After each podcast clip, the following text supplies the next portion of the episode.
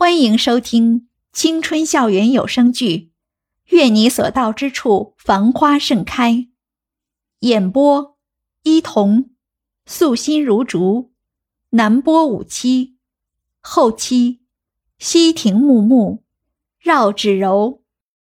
第一百零四集，无奈凡凡只能发动了引擎，但是车却是不是朝着家里的方向而去的。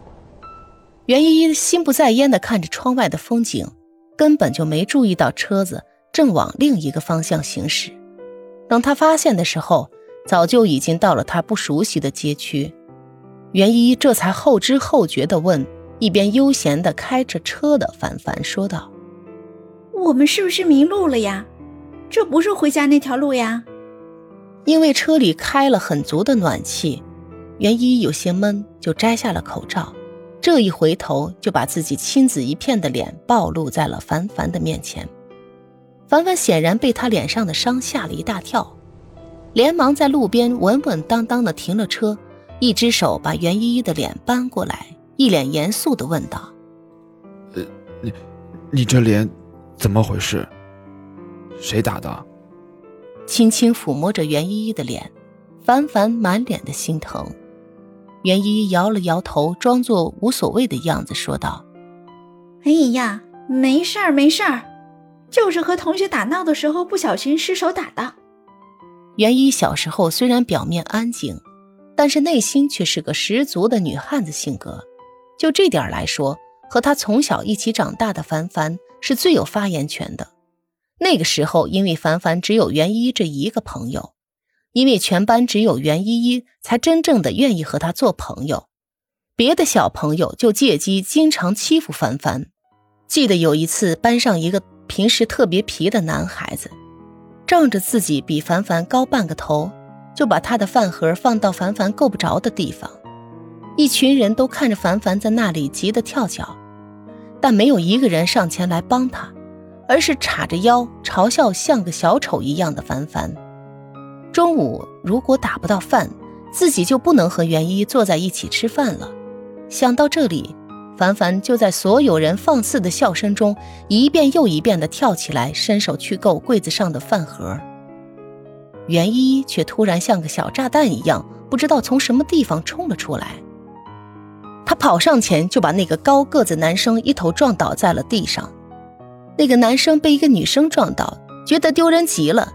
站起来就和袁依依扭打在了一起，凡凡也不知道娇小的袁依依怎么会有那么大的力气，对着那男孩的胳膊又是咬又是抓，被他翻身压在下面的高个子男孩也被袁依依的阵势给吓退了，两只手拼命的护着脸，大声喊着救命救命，边上看热闹的小孩也全一哄而散。最后还是老师出面，才把袁依依从那个男生身上扯下来。从那以后，班里的人就再也不敢欺负他们俩了。事后，凡凡在一边拉了拉袁依依的衣角，小心翼翼地写字问道：“依依，你怎么那么厉害？你不打不过他吗？放心，只要谁敢欺负你，我就和他拼命。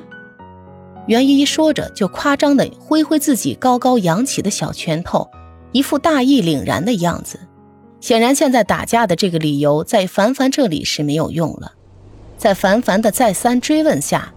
袁依终于把前天晚上发生的事情给凡凡简单的描述了一下，然后一脸淡定，像个没事人一样，摸摸自己的脸说：“不知道我脸上的伤会不会留下疤痕？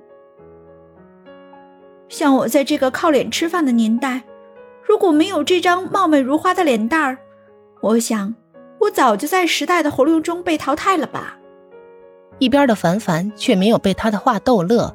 而是认真的查看着他脸上的伤势，说道：“呃，不行，我还是得带你去看一下医生才行。